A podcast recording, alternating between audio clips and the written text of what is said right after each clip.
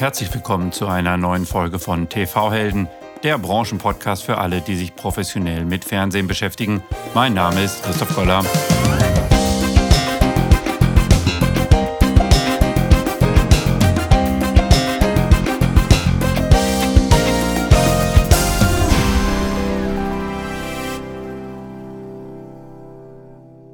Es lebe der Sport, gerade am Anfang des Jahres ein Gedanke bei vielen.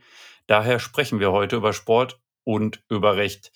Dazu habe ich mir einen Experten eingeladen, der sich im Bereich Sportrechte ganz hervorragend auskennt. Denn seit mehr als fünf Jahren ist er Head of Legal bei The Zone. Herzlich willkommen, Jörn Schulze-Hesselmann. Hallo Christoph, freut mich. Vielen Dank für die Einladung. Ja, sehr gerne. Herzlich willkommen. Schön, dass du da bist. Beim Thema Sportrecht, da denkt man immer so ein schillernder Markt, gute Kontakte, nette Events. Das klingt alles nach einem sehr spannenden Job. Ist es das? Ist es in der Tat, äh, äh, kann, ich, kann ich mit Ja beantworten. Wie schillernd das immer alles so ist, ist ja auch ein bisschen eine subjektive Betrachtungsweise, muss man sagen. Also ist man Jurist und interessiert sich auch noch für Sport, dann hat das sicherlich auch schillernde Aspekte. Ähm, interessiert man sich nicht für Sport, würde man das vielleicht auch anders beurteilen. Ähm, man darf aber auch nicht vergessen, äh, wir sind zwar ein Broadcaster, der Sportevents überträgt. Deswegen haben wir natürlich viele Kontaktpunkte zum Sport, äh, sind aber auch ein Tech-Unternehmen und ein Medienunternehmen. Das heißt auch, ich verantworte mit meinem Team auch weniger schillernde Themen wie Datenschutzrecht, Verbraucherschutzrecht, AGB-Themen. Also es dreht sich nicht den ganzen Tag nur um den schillernden Sport. Alles, was man als Jurist noch so mitnehmen muss. Genau, leider. Erzähl doch mal, du hast vorher bei Rocket Internet gearbeitet. Wie bist du denn eigentlich zum Bereich Sportrechte dann gekommen? War so ein bisschen vielleicht wie die Jungfrau zum Kinder. Also immer Sport interessiert gewesen, selber auch äh, aktiv gewesen. Hat aber jetzt nie auch schon im Studium oder im Referendariat den klaren Fokus, dass ich gesagt habe, ich will später unbedingt ähm, Jura mit Sport verbinden. Die Möglichkeiten sind ja auch rar gesät. Entstehen immer mehr Möglichkeiten, die sich da ergeben. Aber vor, vor zehn Jahren oder vielleicht auch zwölf Jahren, ähm, als man noch mit dem Studium angefangen hat, sah das noch alles ganz anders aus. Habe dann ursprünglich ein bisschen Kanzlei gemacht, dann äh, die erste Inhouse-Rolle ähm, über Rocket Internet und äh, dort auch für ein Venture von Rocket Internet gearbeitet. Dann zu The Zone. Ähm, was ehrlich gesagt kam, das war eine klassische Opportunität. Also es hat sich bei The Zone ergeben, dass die nach Launch, so circa nach einem Jahr, den ersten Juristen außerhalb von London gesucht haben deutsch ausgebildeten Juristen, der das deutsche Legal Team aufbaut. So kam dann eins zum anderen, hat sich sehr gut ergänzt und ja, bereue den Schritt natürlich nicht. Hat sehr viel Spaß bis jetzt gemacht. Ja, hört sich auf jeden Fall spannend an. Ja, und ist ja auch der Sportbereich äh, als immer noch einer der wichtigsten im Bereich Live eine spannende Sache. Ich stelle mir den, diesen Einkauf von Sportrechten, der ist ja nicht mit dem Einkauf von, ich sag mal, Lizenzrechten klassisch, ich kaufe einen äh, Spielfilm aus Hollywood oder ich kaufe eine Serie ein, das ist ja nicht so richtig zu vergleichen. Vielleicht für, für, für mich als Unwissenden, ähm, kannst du mal uns einen großen Überblick geben, wie der Einkauf da so abläuft? Gerne. Also ich bin kein ausgewiesener Experte im, im Einkauf von Filmrechten, deswegen die, die Abgrenzung dazu kannst du vielleicht sogar noch besser, besser machen als ich, aber äh, kann gerne mal einen Einblick geben, wie es, wie der Einkauf von Sportrechten abläuft. Also es ist wirklich ganz unterschiedlich gelagert und hängt so ein bisschen von den einzelnen Rechten ab, den Konstellationen von in erster Linie vor allem von wem erwirbt man die Rechte? Erwirbt man die Rechte als Broadcaster unmittelbar vom Rechteinhaber? Erwirbt man sie über Agenturen, die dazwischen geschaltet sind? Oder erwirbt man sie vielleicht von Partnern, äh, Wettbewerbern auch, in Form von Sublizenzen? Äh, ganz entscheidende Frage, auch dann im Hinblick darauf, wie sich der Erwerb gestaltet. Ähm, Gibt es ganz unterschiedliche Konstellationen, ähm, Rechte, äh, die die Rechte vielleicht im Rahmen von großen Vergabeverfahren vergeben, Rechteinhaber, die aber auch ihre Rechte bilateral in Verhandlungen vergeben mit Broadcastern oder Agenturen Vergabeverfahren durchführen oder bilaterale Verhandlungen. Also es ist äh, wirklich äh, ganz unterschiedlich gestaltet und kommt wirklich auf den Einzelfall an, was dann natürlich auch den Prozess diktiert, ähm, wie die Strukturen bei der Vergabe sind. Ja, klar, ich glaube, man hat immer so, oder ich habe immer dieses Bild im Kopf, naja, alle kommen zusammen an einem Tisch, das Bundeskartellamt sitzt da auch noch irgendwo und, und dann äh, schaut man mal in geheimen Umschlägen, wer am meisten bietet. Vieles von dem gibt es in einige Vergabeverfahren, äh, auch Stichwort Bundeskartellamt, äh, aber, aber nicht bei allen. Es ist, äh, der Großteil wird häufig auch bilateral verhandelt. Hängt so ein bisschen auch von der Wertigkeit der Rechte ab und in welchen Ländern werden die Rechte vergeben, für welche Märkte, äh, die Bedeutung der Rechte. Stichwort, wie du ja schon gesagt hast, Bundeskartellamt, wenn wir ja. von den sogenannten Kronjuwelen, Bundesliga, Übertragungsrechte, Champions League-Rechte in Deutschland sprechen, äh, dann, dann ähm, kommen wir da sicherlich gleich auch noch zu, äh, sitzt auch mal das Bundeskartellamt mit am Tisch. Ähm, wenn aber andere Übertragungsrechte, die vielleicht im Ausland eine viel größere Bedeutung als in Deutschland haben, dann wir in Deutschland erwerben, dann sind das manchmal auch recht triviale bilaterale Verhandlungen. Ja, also dann gibt es ein Angebot, äh, das mhm. passt, dann äh, kommt es auch zu einem Zuschlag und es, es gibt gar kein großes Vergabeverfahren. Mhm. Also wirklich ganz unterschiedlich gestaltet. Genau, du hattest ja äh, gerade schon angedeutet, die verschiedenen Unterschiede im Bereich verschiedener Sportarten. Also bei großen Rechteinhabern ist der Prozess wahrscheinlich viel, viel anders. Jetzt hattest du gesagt, bei, bei kleinen ist es mehr oder weniger, ja, es hört sich jetzt komisch an, eine normale Rechteverhandlung. Man kommt zusammen, spricht über die Rechte und es ist aber nicht im Rahmen des Bieterverfahrens. Genau, gibt es durchaus. Ähm, einigt man sich über den Umfang der Rechteeinräumung einigt man sich vor allem natürlich einer der wichtigsten Punkte über den Preis, was jetzt weniger unsere Baustelle im, im Legal-Bereich mhm. äh, offensichtlich ist. Sind eher die äh, Commercial-Kollegen. Und wenn man da Einigkeit erzielt, dann kann es auch recht schnell zu einem, zu einem Zuschlag kommen und man hat Rechte erworben. Äh, das ist sicherlich der einfachste, schnellste und auch kürzeste Weg, ja. Genau, und dann vielleicht noch eine zur, zur Klarstellung auch an der, ich sag mal, die Personen oder die Gruppen, die da beteiligt sind. Man hört ja auch immer von sogenannten Rechte-Vermarktern. Ich glaube, Infront ist also einer, der immer genannt wird. Ähm, welche Rolle spielen die denn so als Art Zwischenhändler oder wie muss ich mir das vorstellen? Ja, du sprichst Infront schon an als eine der bekanntesten Agenturen in, in der Schweiz ansässig. Gibt es verschiedene Agenturen, äh, könnte man unzählige aufzählen, aber die bekanntesten sicherlich, wie du schon sagst, Infront, Team Marketing, ähm, CA11, IMG oder auch Sport 5, ehemals Lagardère. Ähm, alles Agenturen, die nicht ausschließlich nur sich mit dem Rechtevertrieb befassen, aber eben auch ähm, treten dann als Mittler auf zwischen Rechteinhaber und Erwerber ähm, auch in ganz unterschiedlichen Konstellationen. Ähm, teilweise erwerben sie selber Rechte auf eigenes wirtschaftliches Risiko, ähm, versuchen dann die Rechte natürlich im Idealfall zu einem höheren Preis äh, an die Broadcaster zu vergeben. Manchmal aber auch wirklich nur als Mittler zwischengeschaltet, um den Prozess zu leiten, ja, um, um die Verhandlungen auch zu führen. Hat manchmal ja auch Vorteile, wenn, wenn man einen Mittler dazwischen hat, den man dazwischen schaltet, ähm, der dann die Themen mit den Erwerbern verhandelt. Ähm, also spielen eine wichtige Rolle, ähm, haben viele Kontaktpunkte mit denen und ja, genau, vieles, vieles läuft über den Tisch von Agenturen auch, aber nicht, nicht nur ausschließlich. Mhm. Ja, für mich ist es immer so, äh, weil man es ja im Sportbereich gerade häufig hört, von, wenn so Rechte vermarktet Agentur gesprochen wird. Meinst du, das ist was, was, es gibt ja schon lange, meinst du, das wird so bleiben oder meinst du, es entwickelt sich vielleicht auch eher hin nur zur direkten Verhandlung? Äh, Lizenzgeber, Lizenznehmer. Ja, also wahrscheinlich sprichst du ein bisschen auf das Stichwort an. Rückgang der Notwendigkeit des, des, des Vermittlers, was ja überall äh, eine Thematik ist. Äh, genau, äh, braucht man den noch. Genau, ja. Gerade so ein bisschen im, im Zeitalter der Digitalisierung. Ähm, gute Frage, ähm, maße ich mir nicht an, das zu beurteilen. Ähm, es gibt Rechteinhaber, die vielleicht auch in der Vergangenheit mit Agenturen gearbeitet haben und das jetzt nicht mehr tun und ähm, sich selbst vermarkten. Dann gibt es Rechteinhaber, die noch weiterhin äh, auf, auf Agenturen setzen und auch schon immer damit erfolgreich gefahren sind. Sicherlich wird es die Agenturen immer geben. Ähm, die haben ihre absolute Daseinsberechtigung. Wie die Entwicklung sein wird, ob, ob Rechteinhaber mehr dazu übergehen, Dinge selber zu machen, wird man sehen. Ähm, kann ich mir durchaus vorstellen, aber äh, ist sicherlich auch abhängig davon, wie die einzelne Marktsituation sich gestaltet. Ja, also kann durchaus Sinn machen für einen Rechteinhaber in gewissen Ländern Dinge selbstständig zu machen, wohingegen in anderen Ländern Aufwand und Ertrag dann vielleicht ein bisschen zu hoch sind und dann ist der einfache Weg über Agenturen doch noch immer der bessere. Aber soll jetzt nicht so klingen, dass die Agenturen dann nur ins Spiel kommen, wenn es für den Rechteinhaber zu mühsam ist. Äh, ist auch immer eine wirtschaftliche Erwägung, ja. Also klar. Wer ist am besten in der Lage, den wirtschaftlich größten Erfolg zu erzielen? Ja, wahrscheinlich bin ich auch, ich, glaube, ich bin auch so ein bisschen voreingenommen, weil ich denke immer so an die, die großen Rechte, die, die wir aus der Lizenzgeber schon loswerden, aber es gibt halt gerade im Sportbereich so viele kleine und Nischensportarten, wo es wahrscheinlich die Agentur sich einfach anbietet. Ne? Absolut, absolut. Und auch, auch die großen Rechte, die du sicherlich ansprichst, ähm, sind nicht in allen Ländern auf der Welt gleichermaßen gefragt und lassen sich gleichermaßen leicht an den Mann bringen. Ja, ähm, gibt dann durchaus Konstellationen, wo das Interesse vielleicht für den Fußball auch einfach geringer ist, marktbedingt und und und dann ähm, ergeben sich Konstellationen, in denen es durchaus Sinn macht, eine Agentur vielleicht tätig werden zu lassen oder eben auch mal, ähm, dass der dass der Rechteinhaber selber vielleicht die Rechte ausstrahlt über eine eigene Plattform. Auch Entwicklungen, klar, die man ja. sieht. Ähm, also ganz, ganz unterschiedlich gestaltet, immer je nach Marktlage, Marktsituation. Das ist ein interessantes Thema, das du ansprichst, weil ich habe immer das Gefühl, wenn man auf den US-Sport schaut, wo halt die NBA, die NFL, die NHL, die haben alle ihren Game Pass oder wie sie es auch immer dann nennen und machen eigentlich so Direct-to-Consumer-Distribution, verkaufen aber gleichzeitig auch die Rechte. Ich habe immer das Gefühl, das ist in Europa noch nicht so ganz angekommen. Ja, ich kenne jetzt auch nicht unmittelbar, äh, also wenn wir von den relevanten Rechten sprechen, ähm, natürlich primär Fußball, Äh, in Deutschland ähm, kenne ich jetzt auch nicht so viele, die es selbstständig anbieten.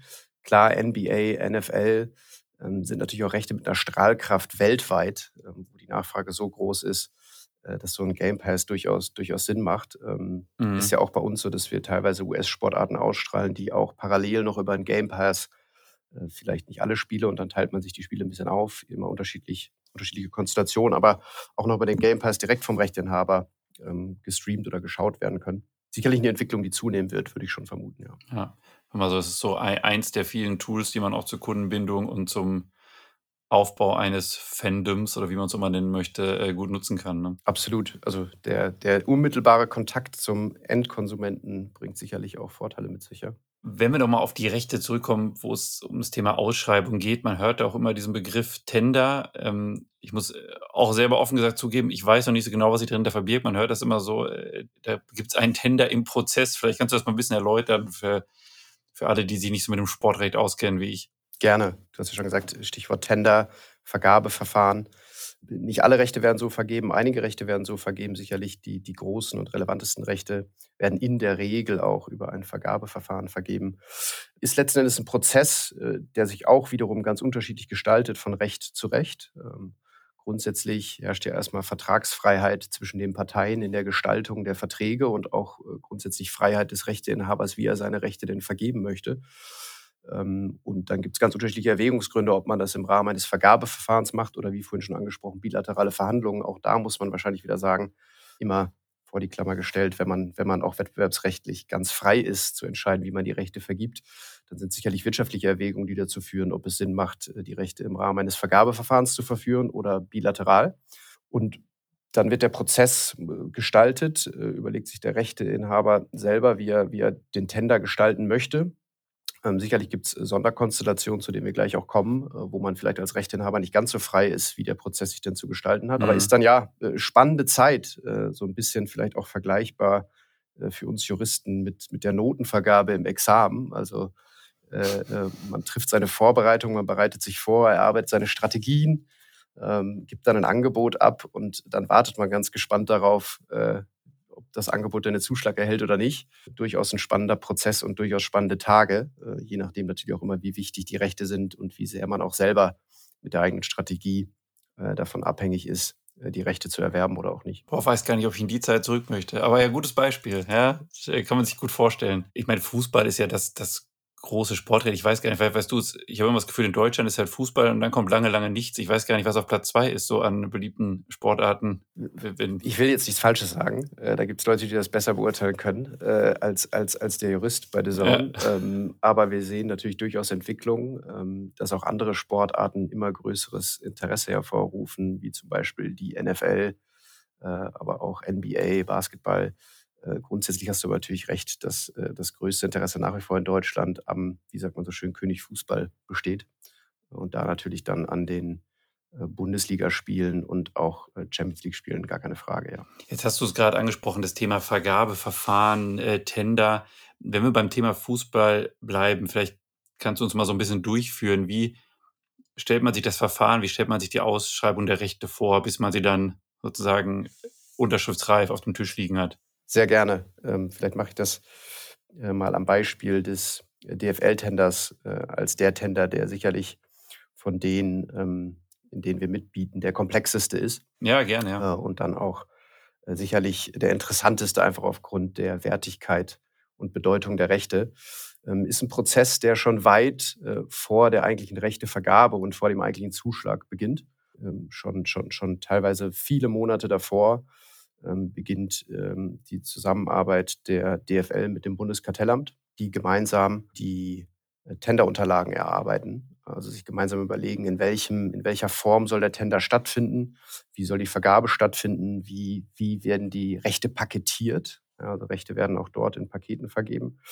Und, ähm, dort, äh, erarbeitet die DFL schon weit vor dem Tender gemeinsam mit dem Kartellamt die erst mal zunächst sogenannten Verpflichtungszusagen der DFL gegenüber dem Bundeskartellamt. Also, die DFL hat natürlich immer andere Interessen vor jedem vor jedem, äh, Tender, äh, die sie vielleicht, ähm, neu wie sie neu den Tender gestalten wollen. Mhm. Äh, das werden sie sicherlich mit dem Bundeskartellamt diskutieren und, man kommt kommt da zu Lösungen, die sogenannten Verpflichtungszusagen. Im Rahmen des Findens dieser Verpflichtungszusagen werden aber auch die Marktteilnehmer, also auch wir und unsere Wettbewerber befragt. Ähm, wie schätzen sie den Markt ein? Wie schätzen sie die Marktentwicklung über die letzten Jahre ein? Was sind die Interessen vielleicht auch der Marktteilnehmer? Wie, wie würden sich die einzelnen Marktteilnehmer vielleicht die Gestaltung des Tenders wünschen? Auch die Paketierung, ganz wichtiger Punkt. Ähm, was für Verbreitungswege sind für welchen Marktteilnehmer am relevantesten? Mhm. Äh, und ähm, das wird natürlich dann auch besprochen zwischen, zwischen DFL und Bundeskartellamt. Und äh, irgendwann kommt man dann eben zu einem Ergebnis, ähm, wie der Tender auszusehen hat.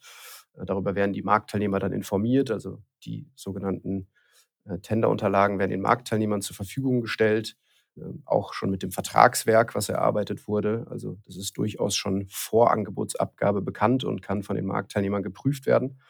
Also man weiß letzten Endes auch vorher schon, ähm, äh, welche Terms man, man, man mit Angebotsabgabe dann im Zweifel akzeptiert. Sicherlich auch ein Punkt, zu dem wir vielleicht gleich noch kommen, Freiheit in der Vertragsgestaltung. Ähm, daran anschließend gibt es dann ein sogenanntes Zulassungsverfahren. Also die DFL lädt Marktteilnehmer ein, sich am Vergabeverfahren zuzulassen. Ähm, es geht dann einher mit so einer Insolvenzprüfung, ähm, auch immer wenn wieder neue Marktteilnehmer dazukommen, ähnlich wie The Zone, wenn wir 2016 angefangen haben, an Tendern teilzunehmen oder auch schon vor Launch weit davor, ähm, schauen sich natürlich dann Rechteinhaber wie auch die DFL die Marktteilnehmer an. Man wird zum, zum Vergabeverfahren zugelassen. Und dann beginnt irgendwann eben der eigentliche Vergabeprozess, also der sogenannte Tender. Das heißt, Rechte werden in der Regel sequentionell, wie sie paketiert sind, vergeben. Man bietet dafür auch äh, ganz unterschiedlich, wie das, wie das Bieterverfahren am, am Ende des Tages abläuft. Ja. Ähm, man bietet dafür und ähm, erhält dann entweder den Zuschlag oder auch nicht. Äh, und damit ist der Tender dann meistens beendet mit, mit Zuschlag. Ja, das wäre auch meine Frage, wie weit dann eigentlich nach Zuschlag noch Möglichkeit besteht, das Angebot in die eine oder andere Richtung anzupassen. Ähm, und äh, es kann ja auch nochmal auch nach Zuschlag noch, äh, dass man sagt, nee, der Deal wird doch nichts, oder? Du, du, durchaus spannende Frage, vielleicht zu, zum ersten Punkt, inwieweit man noch frei ist, äh, nach Zuschlag dann die Terms zu verhandeln. Ähm, also spielt es ja wahrscheinlich mehr auf die, die rechtlichen Terms an, also im Rahmen der Vertragsgestaltung. Genau mit Zuschlag ist es ja dann meistens, ist Hersteller meistens Einigkeit über Preis. Ähm, auch das ist wieder, das ist auch wieder ganz unterschiedlich von, von Rechteinhaber zu Rechteinhaber. Wie ich ganz zu Anfang auch schon mal gesagt habe, wenn es gar kein Vergabeverfahren ist, sondern bilaterale Verhandlungen, ist man natürlich sehr frei, äh, die Terms zu verhandeln. Mhm. Das ist ein Vergabeverfahren und standen die Terms vorher fest, bleibt man natürlich auch ein bisschen Entscheidung des Rechteinhabers auch äh, möglicherweise frei, die noch nachzuverhandeln nach Zuschlag. Äh, gibt aber durchaus auch Vergabeverfahren, wo, wie sagt man so schön, Take it or leave it Approach vielleicht eher herrscht. Und äh, mit Zuschlag äh, ist dann auch äh, Einigung über die Vertragsterms entstanden. Und, und man kann nicht mehr nachverhandeln. Vielleicht wieder als am Beispiel des DFL-Tenders. Ähm, sicherlich wieder die Besonderheit dadurch, dass das Vergabeverfahren auch vom Bundeskartellamt betreut und auch eng überwacht wird, ähm, ist man da sicherlich nicht ganz so frei, nach Zuschlag äh, noch äh, wesentliche Terms nachzuverhandeln. Mhm. Denn ähm, auch da ist es ja wettbewerbsrechtlich, wäre es nicht ganz unkritisch, wenn man sich vorher natürlich auf Terms einigt. Alle Marktteilnehmer bieten auf Basis der, der, dieser Terms, äh, dieser Vertragsunterlagen und ähm, dann erhält einer den Zuschlag und würde dann noch wesentlich die Bedingungen verändern. Ja, also vielleicht auch Stichwort, was ist äh, auf dem Distributionsmarkt möglich, was für Kooperationsmöglichkeiten lassen die Vertragsunterlagen eigentlich zu, ähm, was ja alles auch mit äh, einspielt auf die Wertigkeit der Rechte, bevor man ein Angebot abgibt. Mhm. Äh, und wenn dann ein Marktteilnehmer, der den Zuschlag erhält, wesentlich hinterher die, die Terms versucht zu ändern, dann ist das sicherlich wettbewerbsrechtlich auch nicht ganz unkritisch. Also auch da wieder, äh, es, es hängt wirklich von, von, von Recht zu Recht, Rechteinhaber zu Rechteinhaber ja, ab, klar. Ja. Ähm, wie frei man ist, vielleicht auch noch nach, nach Zuschlag die Terms zu verhandeln. Aber dann auch wieder Gegenbeispiel, äh, gibt auch äh, vielleicht nicht Vergabeverfahren, aber Situationen, wo äh, unsere Commercial-Kollegen an uns herantreten und schon Einigkeit über Preis und Umfang der Rechte besteht. Und ähm, da muss man sich jetzt noch äh, einigen, wie man denn contracted, also mhm. auf welchen Terms, ähm, wie sehen die Terms überhaupt aus. Äh, und dann findet die, die, die rechtliche Verhandlung erst im Nachgang statt, wenn eigentlich schon Einigkeit herrscht.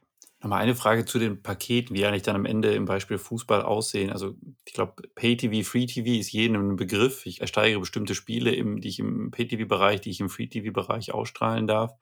Ist eigentlich das Thema Verbreitungsweg noch ein Thema? Also ich darf nur über Kabel oder nur über Mobile oder nur über Satellit? Nicht so wirklich. Also Thema Verbreitungswege natürlich für uns extrem relevant. Ähm, aber, aber wenn du abzielst auf äh, die unterschiedliche Vergabe, Paketierung, vielleicht unterschiedener Verbreitungswegen, ähm, sicherlich spielst du da auch an, dass der äh, DFL-Tender in der Vergangenheit ähm, auch mal sogenannte OTT-Pakete beinhaltet. Ja, genau. Also, also der Erwerber dieser Pakete dann tatsächlich nur über Mobile und Internet hätte ausstrahlen dürfen. Kam jetzt nie zu der Vergabe dieser Pakete. Mhm.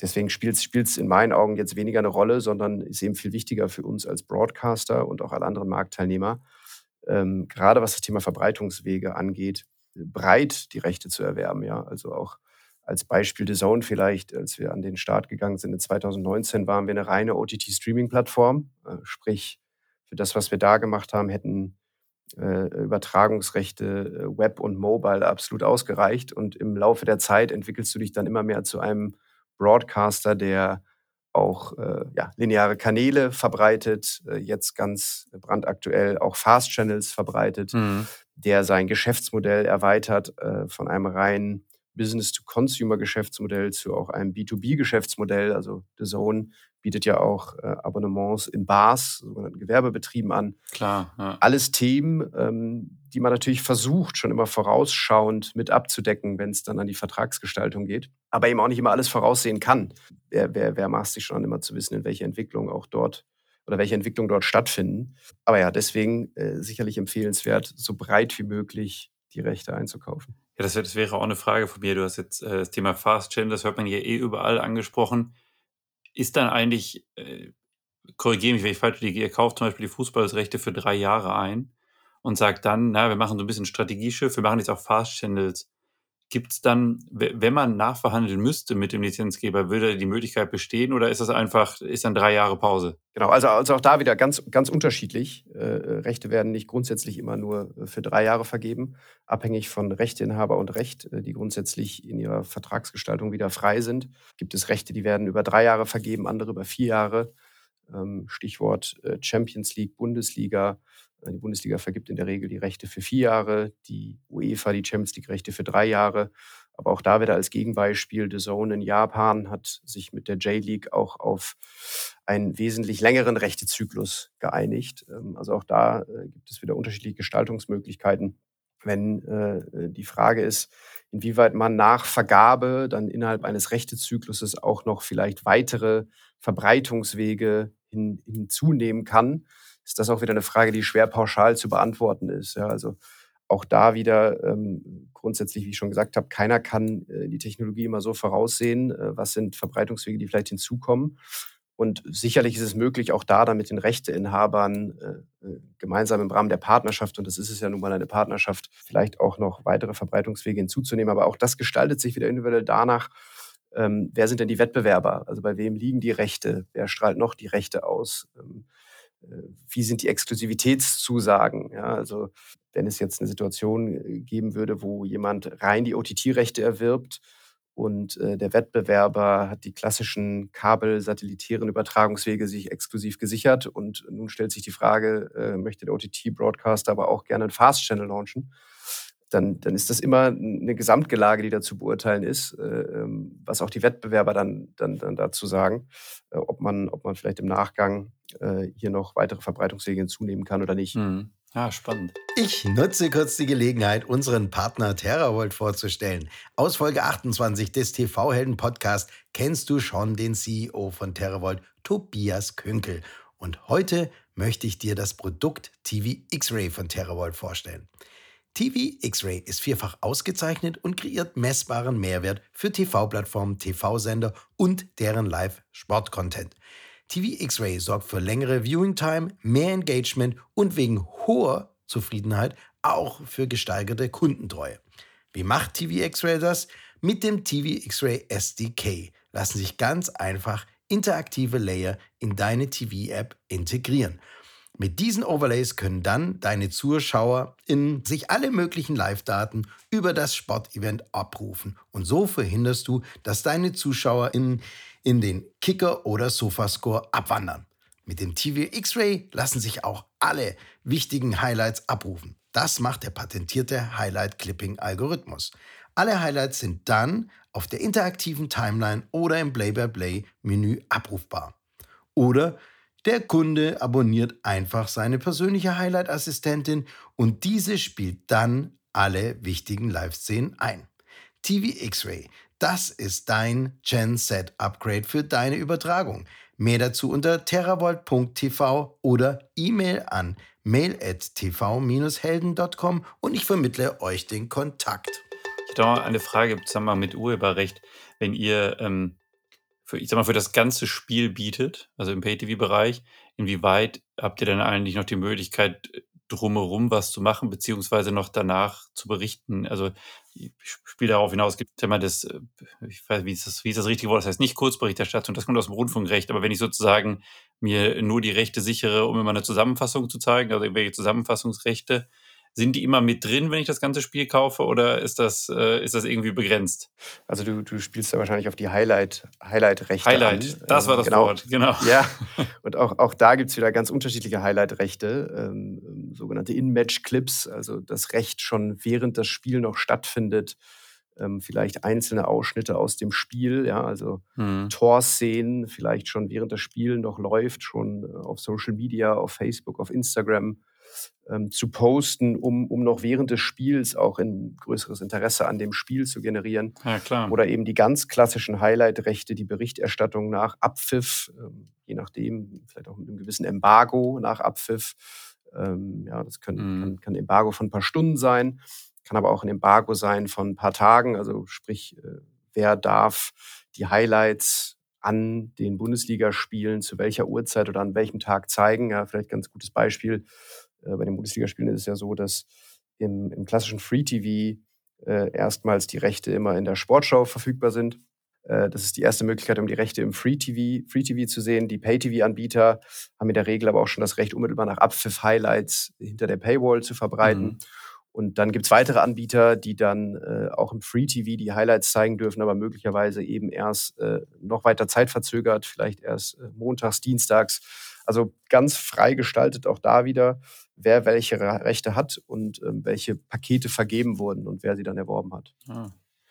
Ja, ich, das, ich muss sagen, ich finde das sehr interessant, der ganze Markt. Apropos Markt, ich glaube, Marketing ist ja auch ein sehr relevantes Thema. Also ich meine, wenn man Fußballrechte, bleiben wir mal im Bereich Fußball hat, dann möchte man natürlich auch bestimmte Spieler, Marken, Bilder nutzen. Also wie weit spielt dann das, das ganze Thema Marketing, Marketingmaterialien eine Rolle in den, in den Vertragsverhandlungen oder in, in dem Lizenzeinkauf?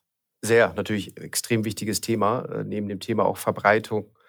Ähm, ganz wichtiges Thema Vermarktung der Rechte auf unterschiedlichsten Kanälen. Ja, also ganz klassisch, äh, traditionell vielleicht äh, out of home, ähm, die, die Litfaßsäule oder, oder die, die, die Plakatwände in U-Bahnhöfen, wo man für sein Produkt wirbt und da dann natürlich auch wirksam vielleicht mit dem Konterfei eines, zwei oder drei Spieler oder, oder, oder Bilder einer Mannschaft werben möchte. Mhm. Aber eben auch, wie ich vorhin schon angesprochen habe, die Bewerbung der Inhalte über Social-Media-Kanäle, ähm, durch Bewegbild, ähm, also ganz unterschiedlich gestaltet, ist natürlich ein extrem wichtiger Punkt im, im Rahmen der Verhandlung, welche Freiheiten wir als Broadcaster da haben. Klar. Ähm, ähm, ein, ein, absolut nicht zu unterschätzender Punkt, der dann auch rechtlich wirklich interessant werden kann. Ja, also wenn man dann so, wie du schon ansprichst, äh, Thematiken wie urheberrechtliche Fragestellungen, Recht am Bild der Spieler, ähm, was für Rechte kaufen wir eigentlich ein? Äh, originär kaufen wir das Recht ein,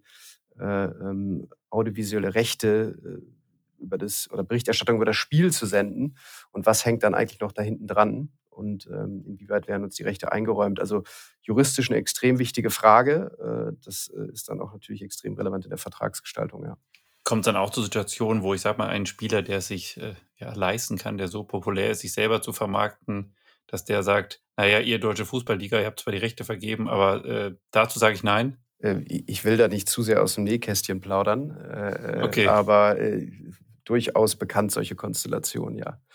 Ähm, ah. Es hängt dann sicherlich auch immer so ein bisschen von dem Ego des Spielers ab, vielleicht auch mal vom Ego des Beraters. Klar. Äh, Gibt es dann durchaus auch ganz interessante Rechtsauffassungen, die da herrschen. Ob sie denn so richtig sind, ist immer eine andere Frage. Aber ähm, ja, solche Konstellationen gibt es durchaus auch, ja. Wir hatten vorhin schon mal kurz über das Thema Kurzberichterstattung gesprochen. Ich habe da mal die folgende Idee im Kopf Keine Ahnung, ob es schon mal jemand gemacht hat. Ich statte jede Menge Leute mit Smartphones auf, schicke sie zu einem Sportevent, sage, hier macht mal Aufnahmen für mich. Dann schneide ich das schön zusammen und stelle das alles auf der Plattform online und berufe mich vollständig auf das Recht der Kurzberichterstattung und kaufe natürlich keine Rechte für das Event ein. Hast du davon schon mal gehört? Wie würdest du das einschätzen? Interessanter Gedanke. Also von gehört noch nicht. Äh, insofern aber ja ein interessanter Gedanke, als dass die Schwelle ähm, von 14 Medienstaatsvertrag, von dem du ja sprichst, das Recht auf Kurzberichterstattung recht niedrig ist. Da reicht ja schon, äh, dass das Event oder die, das Ereignis oder die Veranstaltung ähm, von allgemeinem öffentlichen Informationsinteresse ist, wo, wo die Schwelle recht niedrig ist, muss man sagen. Ähm, gemacht hat es noch keiner, äh, für uns aber auch ganz positiv, muss man sagen, dass äh, wenn auch die Schwelle allgemeines öffentliches Informationsinteresse recht niedrig ist, äh, gibt es dennoch ein paar andere Voraussetzungen, die zu erfüllen sind äh, darauf berufen können sich nur in äh, Europa zugelassene Fernsehveranstalter, ähm, was man ja auch nicht mal eben so macht, ähm, geht mit ein paar Anforderungen einher. Ähm, also interessanter Gedanke, äh, ist mir so nicht bekannt. Ähm, äh, halte ich aber auch jetzt äh, unabhängig davon, dass man noch äh, zugelassener Fernsehveranstalter sein muss, für recht schwierig, weil auch da 14 ist dann doch einschränkt, dass äh, man die Kurzberichterstattung auch nur im Rahmen einer Nachrichtensendung ähm, zeigen kann, sprich jetzt kein frei redaktionell gestaltetes Programm äh, oder gar vielleicht auf das, was du anspielst, äh, am besten noch dann die Highlight-Berichterstattung, Kurzberichterstattung auf Abruf am besten, äh, eine, eine, schöne Plattform, wo dann, wo dann Highlight-Clips abzurufen sind.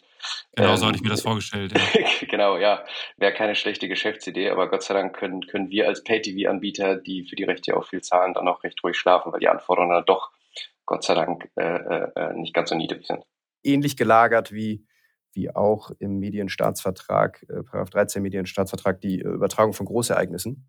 Auch immer ganz spannende Frage, die ja. interessanterweise immer wieder so rund um Champions League Finalspiele aufpoppt, wenn denn Mannschaften teilnehmen, nicht deutsche Mannschaften, aber ausländische Mannschaften mit einem deutschen Trainer oder, oder vielleicht äh, einer großen Anzahl von deutschen Spielern. Also grundsätzlich regelt äh, der Medienstaatsvertrag ja da, dass äh, äh, große Ereignisse, die dort auch äh, im Katalog definiert sind, ähm, frei empfangbar übertragen werden müssen. Ähm, da hat dann derjenige, bei dem die Rechte liegen, also wir als Broadcaster, grundsätzlich das Wahlrecht, ob er sich selber frei empfangbar zur Verfügung stellt oder sich mit einem Free-TV-Broadcaster darauf einigt und die Rechte sublizenziert. Das ist ein abschließender Katalog, ähm, klassisch immer Olympischen Winter- und Sommerspiele, ähm, äh, Im Fußball sind es die Endspiele der Champions League und der Europa League mit deutscher Beteiligung. Es sind ähm, EM- und WM-Spiele mit deutscher Beteiligung. Und das, was ich vorhin schon angesprochen hat, sind dann immer auch äh, teilweise Artikel zu lesen, äh, journalistisch geprägt, ob denn das Spiel des FC Liverpools gegen Real Madrid, äh, dadurch, dass der Trainer mit Jürgen Klopp eben deutscher Trainer ist, äh, schon als Großereignis zu bezeichnen sind. Ähm, ah. Stimmt. Äh, halte ich für juristisch schwierig, aber immer ganz, ja. äh, ganz amüsante Auseinandersetzungen journalistischer Natur, die dann da stattfinden, ja. Ich hatte da mal eine Diskussion mit äh, Juristen aus Spanien und Frankreich, die sagten, naja, ihr Deutschen, ihr habt ja eh nur Sport drauf, keine anderen kulturellen Ereignisse. Sich ein bisschen drüber lustig gemacht. Ja, le leider, wenn man den Katalog so liest, äh, kommt man wahrscheinlich wirklich zu dem, zu dem, zu dem, zu dem Schluss. Äh, in Österreich ist es ein bisschen anders. Da findet sich auch die ein oder andere kulturelle Veranstaltung in dem Katalog. Ja. Ähm, eigentlich, eigentlich ganz spannende Frage, warum, warum es in Deutschland nur äh, auf den Sport begrenzt ist. Ein Thema, das hattet ihr wahrscheinlich in den letzten Jahren ähm, ja, ich sag mal, verstärkt oder teilweise sogar zu 100 Prozent das Thema Unmöglichkeit, äh, sag mal, mit, mit Corona. Also einmal, weil äh, zuerst habe ich gar keine Spiele stattfanden und dann fanden die Spiele natürlich ohne Zuschauer statt, was nochmal was anderes ist. Ähm, jetzt mal abgesehen davon, dass für euch natürlich eine große wirtschaftliche Belastung ist. Wie ist das im rechtlichen, in der rechtlichen Thematik geregelt mit den Lizenzgebern? Spann spannendes Thema, was ähm, so natürlich keiner vorausgesehen hat in, in der Form, wie es dann kam. Ja, also mit, mit Corona-Ausbruch ja. und dann äh, in recht kurzer Zeit danach dann ja auch die Einstellung von diversen Spielbetrieben. Befand man sich dann in einer Situation, wo ja fast weltweit kein Live-Sport mehr stattfand oder zumindest nicht der für uns als Broadcaster relevante Live-Sport. Ja. Ähm, also irgendwas hätte man immer übertragen können, aber ob das dann die Relevanz hat, um die Massen vor die Bildschirme zu ziehen, ist, ist eine andere Frage. Ein Thema, was auch sicherlich für die Branche auch da völlig neu war. Also Ähm, ich glaube, keiner hat äh, das für möglich gehalten und hat das dann auch dementsprechend vorausgesehen, weder, weder auf Seiten der Rechteinhaber noch auf Seiten der Erwerber. Äh, deswegen, äh, ich kann jetzt kein abschließendes Urteil bilden, aber mich würde überraschen, wenn das einer in seinen Lizenzverträgen so in der Form abgedeckt hätte. Kannst du mir auch nicht ganz ähm, vorstellen. Es ist dann eine Situation, in der sich natürlich alle Marktteilnehmer befinden, die so neu ist äh, und auf allen Seiten, auf Seiten der Broadcaster, auf Seiten der Rechteinhaber. Und ja, sicherlich, die, die Vertragswerke regeln immer auch was zum Thema Force Majeure und Möglichkeit. Ja? Also was, was sind die Rechtsfolgen mhm. bei solchen Ereignissen? Ähm, aber eine Pandemie mit komplettem, mit der kompletten Einstellung des Spielbetriebs ähm, haben so die wenigsten vorausgesehen. Und auch da sitzen alle in einem Boot am Ende des Tages, ja, also sowohl die Rechteinhaber als auch wir als Broadcaster. Ähm, ja. Kommt es dann auch wieder zu bilateralen Verhandlungen? Was kann man als Lösung erzielen, die für alle Marktteilnehmer äh, zu einem angemessenen Ergebnis kommt? Ja? Ähm, Gott sei Dank muss man ja dann sagen, wurde der Spielbetrieb auch recht schnell wieder aufgenommen. Mhm. Aber auch da schließen sich dann Fragen an. Gab eine recht lange Pause und dann, äh, gutes Beispiel, wurden in der Champions League die Spiele ja dann recht komprimiert nachgeholt was für uns als Broadcaster natürlich auch wieder Fragen mit sich bringt in der Wertigkeit mhm. der Rechte. Also grundsätzlich sind wir natürlich interessiert an einem Spielbetrieb, der über einen längeren Zeitraum gestreckt ist, mit immer wiederkehrenden Spielen, sodass äh, Abonnenten dauerhaftes Interesse haben, unser Produkt zu abonnieren.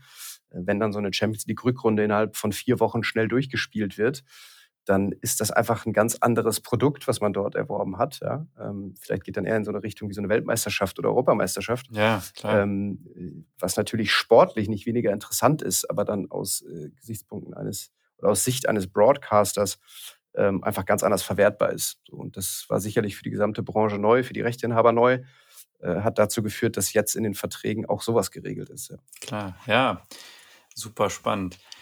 Ja, Jörn, vielen Dank dir durch diesen ganzen Durchlauf, durch die, die rechtlichen Themen im, im Bereich Sport und vor allem Fußball. Echt super spannend.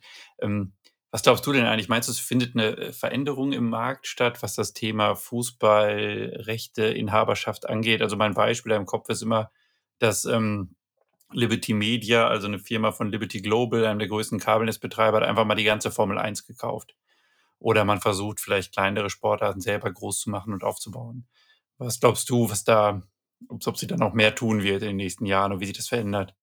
Du, durchaus spannende Entwicklung. Ähm, da ist auf jeden Fall viel Bewegung drin. Ähm, ja, auch jetzt nicht zuletzt mit Gesprächen, die ja auch öffentlich äh, sind, der als Beispiel DFL, die sich mit in möglichen Investoren auseinandersetzt. Ähm, mhm. Auch ganz, ganz spannendes Thema. Ähm, sicherlich was, was über die letzten Jahre zugenommen hat. Ähm, die Beteiligung von Investoren im Sport wurde ja jetzt auch nochmal recht, teilweise auch hitzig diskutiert im Rahmen der WM in Katar. Ähm, äh, welche Investoren denn bei welchen Clubs auch beteiligt sind. Ähm, gibt sicherlich auch Beispiele, gute Beispiele dafür, wie neue Formate, neue Ligen versucht werden zu entwickeln. Ähm, also vielleicht mhm. auch mit, wie du schon sagst, ähm, Medienunternehmen zusammen. Also es ist eine spannende Entwicklung, äh, die man definitiv sieht, aber gibt sicherlich auch da Leute, die besser beurteilen können, was dort, was dort die nächsten Entwicklungen im Markt sind, ähm, als, als ich als Jurist. Ja. ja. Also schauen wir mal, wo die Reise hingeht. Jörn, vielen Dank, dass du heute mein Gast warst. Vielen Dank für die echt super Einblicke in den Sportrechtemarkt. Echt interessant, viel gelernt. Vielen Dank dafür. Vielen Dank, Christoph. Äh, hat Spaß gemacht, äh, ganz meinerseits. Vielen Dank für die Einladung. Spaß gemacht und war spannend, mit dir zu reden. Sehr schön. Und wenn euch dieser Podcast gefallen hat, dann empfehlt ihn natürlich gerne weiter oder bewertet uns auf Spotify oder bei Apple Podcast. Vielen Dank fürs Zuhören.